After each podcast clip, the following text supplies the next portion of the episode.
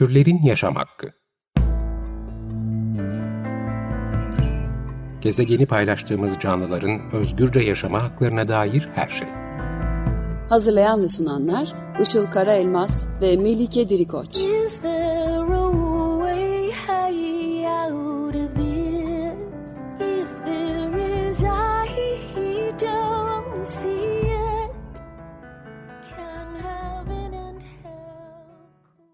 Merhabalar, 95.0 Açık Radyo'da Türlerin Yaşam Hakkı programı başladı. Ben Melike Dirikoç.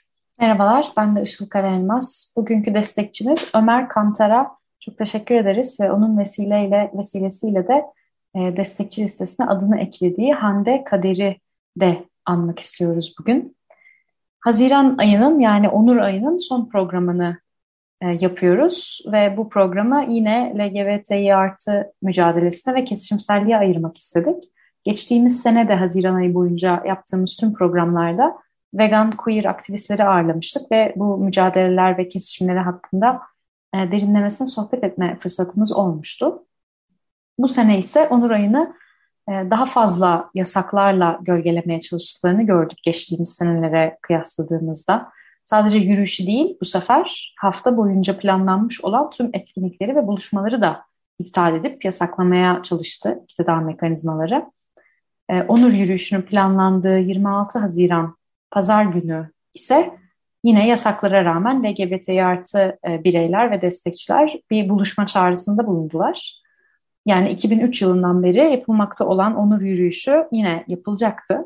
2015 yılından beri ise bu yürüyüş yasaklanmış durumda ve bu sene tabii farklı olmadı. Yine Sıra Serviler Caddesi'nde yapılacağı duyurulan yürüyüş gerçekleştirmek bir yana polisin çok yoğun saldırısına ve e, gözaltılara, şiddete maruz kaldı.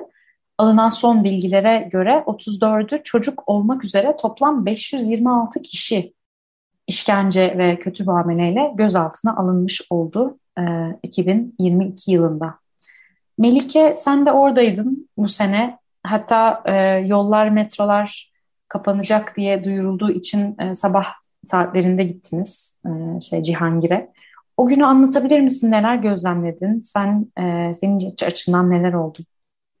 Tabii e, biz Boğaziçi Üniversitesi Vegan Birim'den arkadaşlarla e, oraya e, gitmek için e, sabah buluştuk. Senin de dediğin gibi zaten yani yürüyüşe değil de sanki böyle işte kendimizi suçlu hissedeceğimiz bir yere gidiyormuşuz gibi gizli gizli e, bir hava vardı. İşte e, nasıl oraya daha erken varırız, yollar kapanmadan nasıl geçeriz gibi düşündük. İşte saat 11'den önce Cihangir'e gittik. Zaten aslında her yerde polis vardı biz gittiğimizde de ve yolları kapatmak üzere hazırlanıyorlardı, hazırlık yapıyorlardı. Biz de bir e, kafede oturduk, e, kahvaltı e, ettik. Sonrasında da e, pankart e, yapmak üzere bir kafede oturmaya karar verdik. Açıkçası yani öyle bir ortam var ki yandan yani pankartı olan, elinde pankartı olan ya da bayrağı olan birilerini bile e, fişleyip orada alabileceklerini düşündüğümüz için aslında hani yanımızda da getirememiştik. E, ve pankart yapmak üzere bir kafeye oturmaya karar verdik. Sonra e, yöneldiğimiz, oturmak üzere yöneldiğimiz kafedeki çalışanlar ilk başta sokaktaki masaların kaldırılacağını söyledi. Zabıta tarafından böyle bir direktif aldıklarını söylediler. Biz de e, ne yapabiliriz diye sorduğumuzda içeriye ya da terasa e, çıkabileceğimizi söylediler. Daha sonra o kafenin teras kısmına e, çıkıp e, pankart hazırlamak üzere e, oradaki masaya oturduk. Biz tam böyle pankartları hazırlamaya başlamıştık herhalde böyle bir e, saat iki suları falandı. Yürüyüş beşte e, yapılacaktı. Öyle duyurulmuştu. Bir anda aşağıdan sokaktan sesler gelmeye başladı. işte e, bağır çağır sesleri. Biz de yukarıdan aşağı doğru baktığımızda onların e, zorla gözaltına e, alındığını, gözaltı arabalarına, otobüslerine e, bindirildiklerini gördük. Ve e, dedik ki yani hani şimdiden bu başladı ve gerçekten de darp edilerek ters kelepçe yapılarak insanlar e, bu otobüslere adeta tıkıştırılarak e, gönderiliyorlardı alanlardan ve yani aslında hiçbir şey yapmıyordu e, oradakiler yani sokakta durmak bile de oturmak bile e, aslında orada yasaklanmış durumdaydı ve e, polis e, bu şekilde insanlara e, saldırmaya başladı. Sonra şey gördük işte gazeteciler abluka altına alınıp alandan uzaklaştırılmak istendiler e, çok kez. Hatta e, sonrasında da e, çoğumuzun haberi olduğu üzere darp edilen gazeteciler e, vardı. Tutuklanan gazeteciler, e, pardon e, gözaltına alınan gazeteciler oldu. E, ve e, biz de açıkçası ne yapacağımızı bilemedik. Yani hani yürüyüş olmak şöyle dursun. Aslında biz de orada e, kapalı kaldık mekanda. Sonrasında işte e, görüntü almaya vesaire çalışırken e, bir anda mekan görevlileri gelip e, mekanı kapattıklarını söylediler ve bizi dışarıya e, almak istediklerini, eşlik edebileceklerini söylediler. Tabii o anda baktığımızda oturan başka masalarda insanların oturmaya devam ettiklerini gördük. Sadece bize yönelik e, yani eyleme katılacağımızı anladıkları için aslında bize yönelik bir e, uzaklaştırma e, prosedürüydü. Ve e, mekandan da o şekilde e, çıkarıldık biz de. Aslında ve yani baktığımız zaman e, yapılan hiçbir şey yok. Sadece e, bir pankart hazırlığı var. Bunu bile aslında e, istenmiyordu yani. Bu bile istenmiyordu. Çünkü bir yandan da polisin e, ciddi mekanlar üzerinde de baskıları olduğunu biliyoruz. Geçtiğimiz e, haftalarda da yapılan etkinliklerin engellenmesinden, yasaklanmasından ve e, mekanlara baskı yapılmasından. Biz daha sonra aşağı indik ve kapıdan çıktığımızda böyle resmen, resmen ölüm sessizliği vardı ve e, bir anda polisler bize dönüp hani siz nereden çıktınız dediler. E, biz de hani kafeden çıktık dedik. Resmen hani aslında o kadar şey bir ortam ki yani sokakta yürürken bile kendini açıklamak zorundasın ve hani e, sadece yürüdüğün için bile gözaltına alınabilirsin gibi bir e, ortam vardı. Neyse sonrasında e, biraz uzaklaştık ve hani başka bir kafeye oturduk. Yine yani yürüyüşün yapılacağı yere gitmek üzere hani beklemeye koyulduk fakat maalesef hiçbir şekilde e, orada bulunmaya bile izin verilmedi. E, daha sonra bir grup e, sanırım işte ara sokaklardan bir şekilde e, başka bir alana doğru e, gümüş suyuna doğru gitmeyi başarmış ve hani orada yine basın açıklaması yapılabilmiş ama biz o gruba katılamadık. E, ve e, tabii daha sonra e, bunu haber alan polisler o tarafa doğru e, gittiler ve oradaki grubu da maalesef e, gözaltına alarak, alarak e, dağıttıklarını öğrendik sonradan. E, ciddi anlamda yani e, hani hiçbir şekilde e, ama gösterilmedi dediğim gibi yani sadece orada bulunmanız bile e, bir e, onlar için hani gözaltı sebebi olabilirdi. Hatta daha sonra e, basından öğrendiğimiz e, kadarıyla artık bir süre sonra e, polis amirlerinin işte e, LGBT olanlara benzeyenleri bile alın.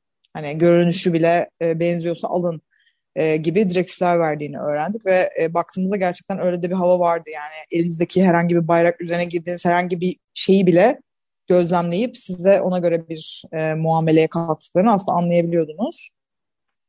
E, ve sonrasında da zaten biliyoruz, senin de bahsettiğin gibi e, 526 kişi e, gerçekten e, ters kelepçe yapılarak e, işkenceyle e, kötü muameleye maruz kalarak gözaltına alındı ve çoğu e, uzun süreler e, otobüslerde bekletildi. E, avukatları olmadan e, aslında e, bu işlemler yapıldı. Ve bu kişilere aslında hani çok fazla basına yansımayan tarafı sanırım e, hani sadece alandaki yani Cihangir'deki ya da işte eylemin yapılmaya çalışıldığı alanlardaki gözaltılar değil daha sonra e, dağıldıktan sonra insanlar dağıldıktan sonra gittikleri Maçka Parkı'nda da e, sanırım e, gözaltılar olmuş. Ve bu anlamda da baktığımızda aslında bunun biraz da iyice bir nefret suçuna varan yani hani zaten bir gerekçesi yok bunun bu gözaltının ama artık bunun iyice bir inadına bindirilerek hani peşlerinden gidip hani bunun yapılması da gerçekten olayın farklı bir yere e, geldiğini gösteriyor sanırım. E, ama yine de e, her şeye rağmen bence e, insanlar yine bir araya geldi. E, yine e, orada olmak bile gerçekten e, büyük bir anlam ifade ediyordu.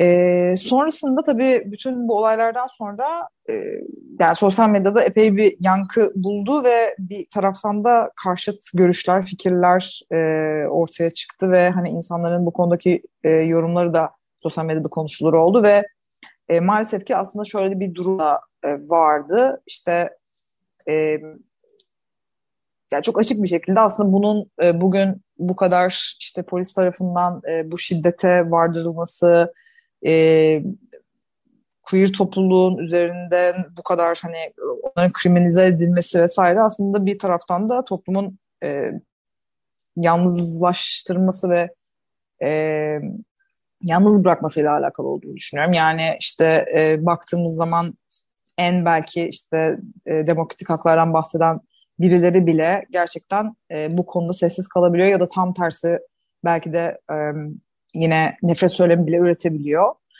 Dolayısıyla da e, bu konunun gerçekten üzerinde çok durulması gerektiğini düşünüyorum. Çünkü hani hep söylüyoruz e, özgürlük, e, haklar bir bütün aslında ve hani bir yerlerde e, birilerine haksızlık yapıldığı zaman aslında toplumun e, her kesimi için tehdit oluşturan bir e, durum e, oluşuyor. Bununla alakalı güzel bir yazı kaleme alınmış. Bu programda bu vesileyle onu okumak isterim açıkçası. Heinrich Böll Stiftung Derneği'nin web sitesinde kaleme alınmış bir yazı. Sibel Yükler tarafından e, İstanbul Sözleşmesi'nden çıkılan süreçte LGBTİ artılar nasıl kriminalize edildi başlıklı bir yazı. Şimdi onu okuyacağım sizlere. Sözleşmenin feshedildiği süreçte gökkuşağı bayrağı düşmanlaştırılarak yasaklandı. LGBTİ artı varoluşları kriminalize edildi ve şiddet tehdidine maruz bırakıldılar. İstanbul Sözleşmesi'nden çıkılmasıyla LGBTİ artıların hakları, can güvenlikleri yok sayılmıştır. Danıştay'daki konuşmasında böyle diyordu Ankara Barosu LGBTİQ artı Hakları Merkezi Başkanı Avukat Seher Duygu Çildoğan. Heyet Başkanı Yılmaz Akşil'in Danıştay tarihinde bir ilk yaşıyorum dediği gibi Çildoğan'da bir ilki yaşatıyordu. Danıştay tarihinde ilk kez öldürülen trans kadınların, eşcinsellerin adı geçiyordu. Kocaman salonda heyetin yüzüne karşı LGBTİ artıların haklarından bahseden Doğan, fesihten önce ve sonraki süreçte sözleşme eşcinselliği meşrulaştırıyor denilerek LGBT artıların nasıl hedef gösterildiğini anlatıyordu. Peki neden böyle bir savunma yapıyordu? Bunun için sözleşmenin fesihinden önceki sürece LGBTİ artıların nasıl sistematik şekilde kriminalize edildiğine bakmakta fayda var. Resmi gazetede yayımlanan Cumhurbaşkanlığı kararnamesi ile Türkiye 20 Mart 2021 tarihinde İstanbul Sözleşmesi'nden ayrıldı. Cumhurbaşkanı Erdoğan'ın imzasını taşıyan karar 9 sayılı Cumhurbaşkanlığı kararnamesinin 3. maddesine dayandırılıyordu. Söz konusu maddenin Cumhurbaşkanı'na uluslararası sözleşmeleri fes etme yetkisi verip vermediği hala hukuki olarak tartışılırken ve konu danıya taşınmışken dönüp bir de bu kararnamenin öncesinde neler yaşandığına bakmak gerekiyor. İstanbul Sözleşmesi feshedildiği tarihten çok daha öncesinde hükümetle birlikte sağ muhafazakar parti, cemaat ve grupların hedefi haline gelmişti. Onlardan biri de İsmail Ağa tarikatı diye anılan İsmail Ağa cemaatiydi. 2020 Temmuz ayında Erdoğan'ın partisinin Merkez Yürütme Kurulu'nda İstanbul Sözleşmesi ile ilgili halk istiyorsa kaldırın dediği iddia edilmişti. Bu sözlerin hemen ardından İsmail Ağa cemaatinin resmi internet sitesinde 6 Temmuz 2020 günü bir bildiri yayınlanarak sözleşmenin İslami değerlere savaş açma hürriyeti taşıdığı yazıldı ve hükümetten sözleşmeden çekilmesi resmen talep edildi. Ve denildi ki bu sözleşme muhtevası açısından eşcinsellik gibi Allah ve Resulü'nün lanetlediği işlerin önünü açması kadına yaratılış amacının aksine misyonlar yüklemesi gibi yönleriyle ahlaki yapımızı ve ecdadımızdan bize intikal eden aile medeniyetimizi yıkmayı hedeflemektedir. Cemaatin üyelerinden olan ve kamuoyunda Cübbeli Ahmet olarak bilinen Ahmet Mahmut Ünlü de aynı günlerde sözleşmeyi hedef gösteriyor. Aralarında Erdoğan'ın kızı Sümeyye Erdoğan Bayraktar'ın da olduğu Kadem'in sözleşmeden taraf açıklamasına tepki gösteriyordu. TÜGVA tarafından 9 Temmuz 2020'de yapılan açıklamayı alıntılayarak çağrı yapan ünlü, Ey Müslümanlar, bayramdır, yazdır, tatil demeyelim. Bugün bu İstanbul Sözleşmesi'ne gereken tepkiyi vermezsek yarın çoluk çocuğumuzu eşcinsellikten kurtaramayız ve bunun vebalinin altından kalkamayız. Bu hususta TÜGVA'nın şu açıklamasını da çok önemli buluyorum demişti. E, bu yaz dönemi boyunca Cumhurbaşkanı Erdoğan söz konusu cemaate bir dizi ziyarete bulunmuş ve ziyaretlerde İstanbul Sözleşmesi'nden aileyi yıktığı, geleneksel değerleri hiçe saydığı ve eşcinselliği meşrulaştırdığı iddiasıyla çıkmasını istemiş, istenmişti. Hatta tam da bu dönemde onursal başkanlığını Hayrettin Karaman'ın yaptığı, Abdurrahman Dilipak'ın da yöneticileri arasında olduğu Türkiye Düşünce Platformu İstanbul Sözleşmesi'nden neden çıkılması gerektiğini Erdoğan anlatmak için 10 sayfalık rapor hazırlıyordu. Platform yöneticileri 4 Ağustos 2020 tarihinde yaptıkları açıklamada mayınlı alana girdiğimizi fark ettik, yıprandık diyerek çalışmadan çekildiklerini duyurdu. Sonrasında birkaç ay sular durulmuş gibi gözükse de hükümet kanadında sözleşmeden çekilmek isteyen kesim giderek arttı. Takvimler artık 2021 yılını gösteriyordu. Erdoğan'ın ittifak görüşmeleri yaptığı Saadet Partisi Yüksek İstişare Kurulu Başkanı Oğuzhan Asiltürk, Ocak 2021 tarihinde katıldığı bir televizyon programında Sayın Cumhurbaşkanı'nın da görüşü kalkması yönünde. Ben de biliyorum ifade ettiğini kesinlikle kalkacak dedi. Bunun iki nedeni vardı. Sözleşmeyi aile sözleşmeyi aile yıkıyor ve eşcinselliği meşrulaştırıyor. Henüz bir önceki sene yani 2020 yılında Diyanet Başkanı, İçişleri Bakanı, milletvekilleri gibi siyasi ve dini otoritelerin söylemleri ve yeni akit gibi medyanın haberleriyle hedef haline gelen LGBT artılar 2021 yılında da bu kez İstanbul Sözleşmesi'nden çıkmak isteyenlerin birincil bahanesi ve hedefi haline gelmişti.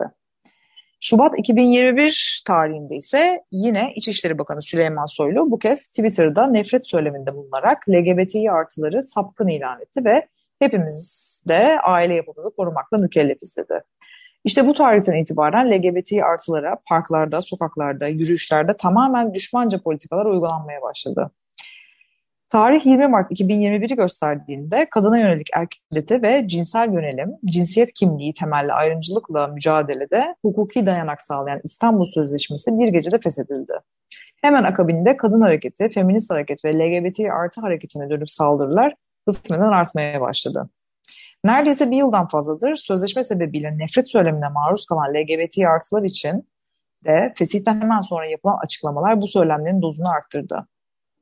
Türkiye'nin sözleşmeden çekilmesini başından itibaren savunan, bu noktada Cumhurbaşkanı Erdoğan'a ve hükümete açık çağrıda bulunan Saadet Partisi Genel Başkanı Temel Karamollaoğlu, nihayet bekledikleri fesih kararını sevinçle karşılayan bir açıklama yaparak eşcinselliğin normalleştirilmesini kabul edilmeyeceğini söyledi.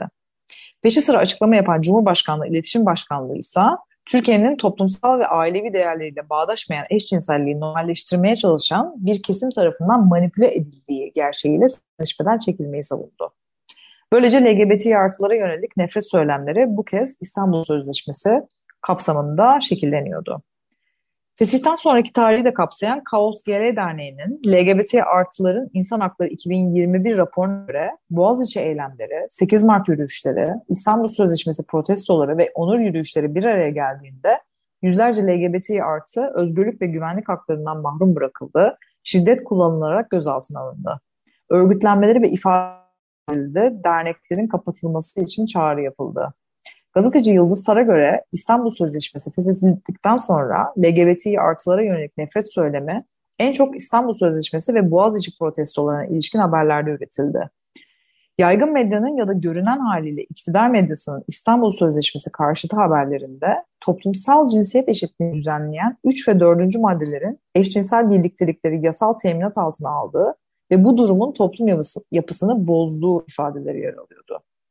Bunun sebebi basitti. Çünkü toplumsal cinsiyet ekseninde hazırlanan sözleşme kadınların, çocukların, LGBT artıların erkek şiddetinden korunmasını, iç hukukun yetersiz kaldığı noktalarda sözleşmenin esas alarak koruyucu ve önleyici mekanizmalar geliştirmesini amaçlıyordu. Aynı zamanda aile içinde veya hanede mağdur faille aynı evi paylaşsa da paylaşmasa da eski veya şimdiki eş veya partnerler arasında meydana gelen her türlü fiziksel, cinsel, psikolojik ve veya ekonomik şiddeti aile içi şiddet olarak tanımlıyordu. İşte tam da bu nedenle yani cinsel yönelim ve cinsiyet kimliği kapsayıcılığı nedeniyle LGBT artıların İstanbul Sözleşmesi'nin arkasına alarak kutsal aile kurumunu yıkacağı, eşcinselliği meşrulaştıracağı yazılıp çiziliyordu. Evet yazı e, devam ediyor. E, ben hani bugün buraya kadar olanı programda e, okumayı düşündüm. E, dileyenler e, web sitesinden de e, tamamına ulaşabilirler. E, bunu şu anlamda buluyorum. Aslında e, her zaman bahsettiğimiz gibi konuları genellikle e, tekil olarak ve ak bir şekilde hani düşünmeyi e, çoğunlukla yaptığımız için hani burada ne kadar birbiriyle alakası olan e, durumlar olduğunu ve aslında e, mücadelelerin ne kadar e, birbirlerini ilgilendirdiğini bir kez daha görmüş olduk gerçekten. E, bu anlamda da bu yazıyı paylaşmayı, okumayı e, önemli buldum. E, bundan sonrası için de sanırım e, bu baskı mekanizmasının kendine hedef olarak gördüğü, tanıdığı ve e, bunun üzerinden de belki bu kutuplaşmayı ve e, böyle bir toplum yapısını, böyle bir baskıcı ortamı e, kurduğunu göz önüne alırsak aslında e, bir kez daha hep beraber e, toplumun bütün kesimlerinin neden e, haksızlıklara aynı anda eşit şekilde aslında karşı çıkması gerektiğini e, anlayabiliriz diye düşünüyorum. Yok, ağzına sağlık. Bence de e, güzel toparlamış bir yazı. Tabii ki de bu olayları tekil olarak ele alamayız. Yani bunun bir geçmişi var.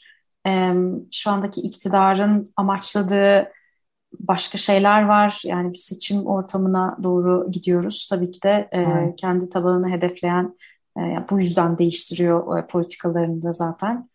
E, çok e, değişik, baskıcı ve e, daha önce hiç olmadığı kadar fazla yasaklara ve baskıya maruz kaldığımız bir döneme girmiş gibi görünüyoruz ne yazık ki. Evet o yüzden de herkesin dayanışmasına da en çok ihtiyaç olan e, zaman belki de. Evet belki söz söylemek de daha zor insanlar da korkuyor, çekiniyor ama e, bence yine de elimizden gelen ve yapabileceğimiz çok şey var diye düşünüyorum. Evet oradaki birliktelik sanırım giden herkese bunu yaşattı ve gösterdi diye düşünüyorum. İyi ki gittiniz, iyi ki oradaydınız. Aynen. Evet, seneye daha da kalabalık şekilde umarım yine e, orada oluruz, alanlarda oluruz. Evet, o zaman Bitirirken bir şarkı çalmayı planlamıştık. evet, bugün e, klasiklerden bir şarkı seçtik. Radiohead Creep dinleyeceğiz bitirirken. 95.0 Açık Radyo'da Türlerin Yaşam Hakkını dinlediniz. Bugün 2022 yılında yasaklarla yine engellenmeye çalışılan Onur ayını, haftasını ve 26 Haziran Pazar günü e, gözaltılarla bu sefer ve yasaklarla durdurulmaya çalışılan Onur yürüyüşünü e, konuştuk. Bize ulaşmak isterseniz e-mailimiz turlerinyasamhakki.gmail.com Dinlediğiniz için teşekkür ederiz. Haftaya görüşmek üzere. Görüşmek üzere, hoşçakalın.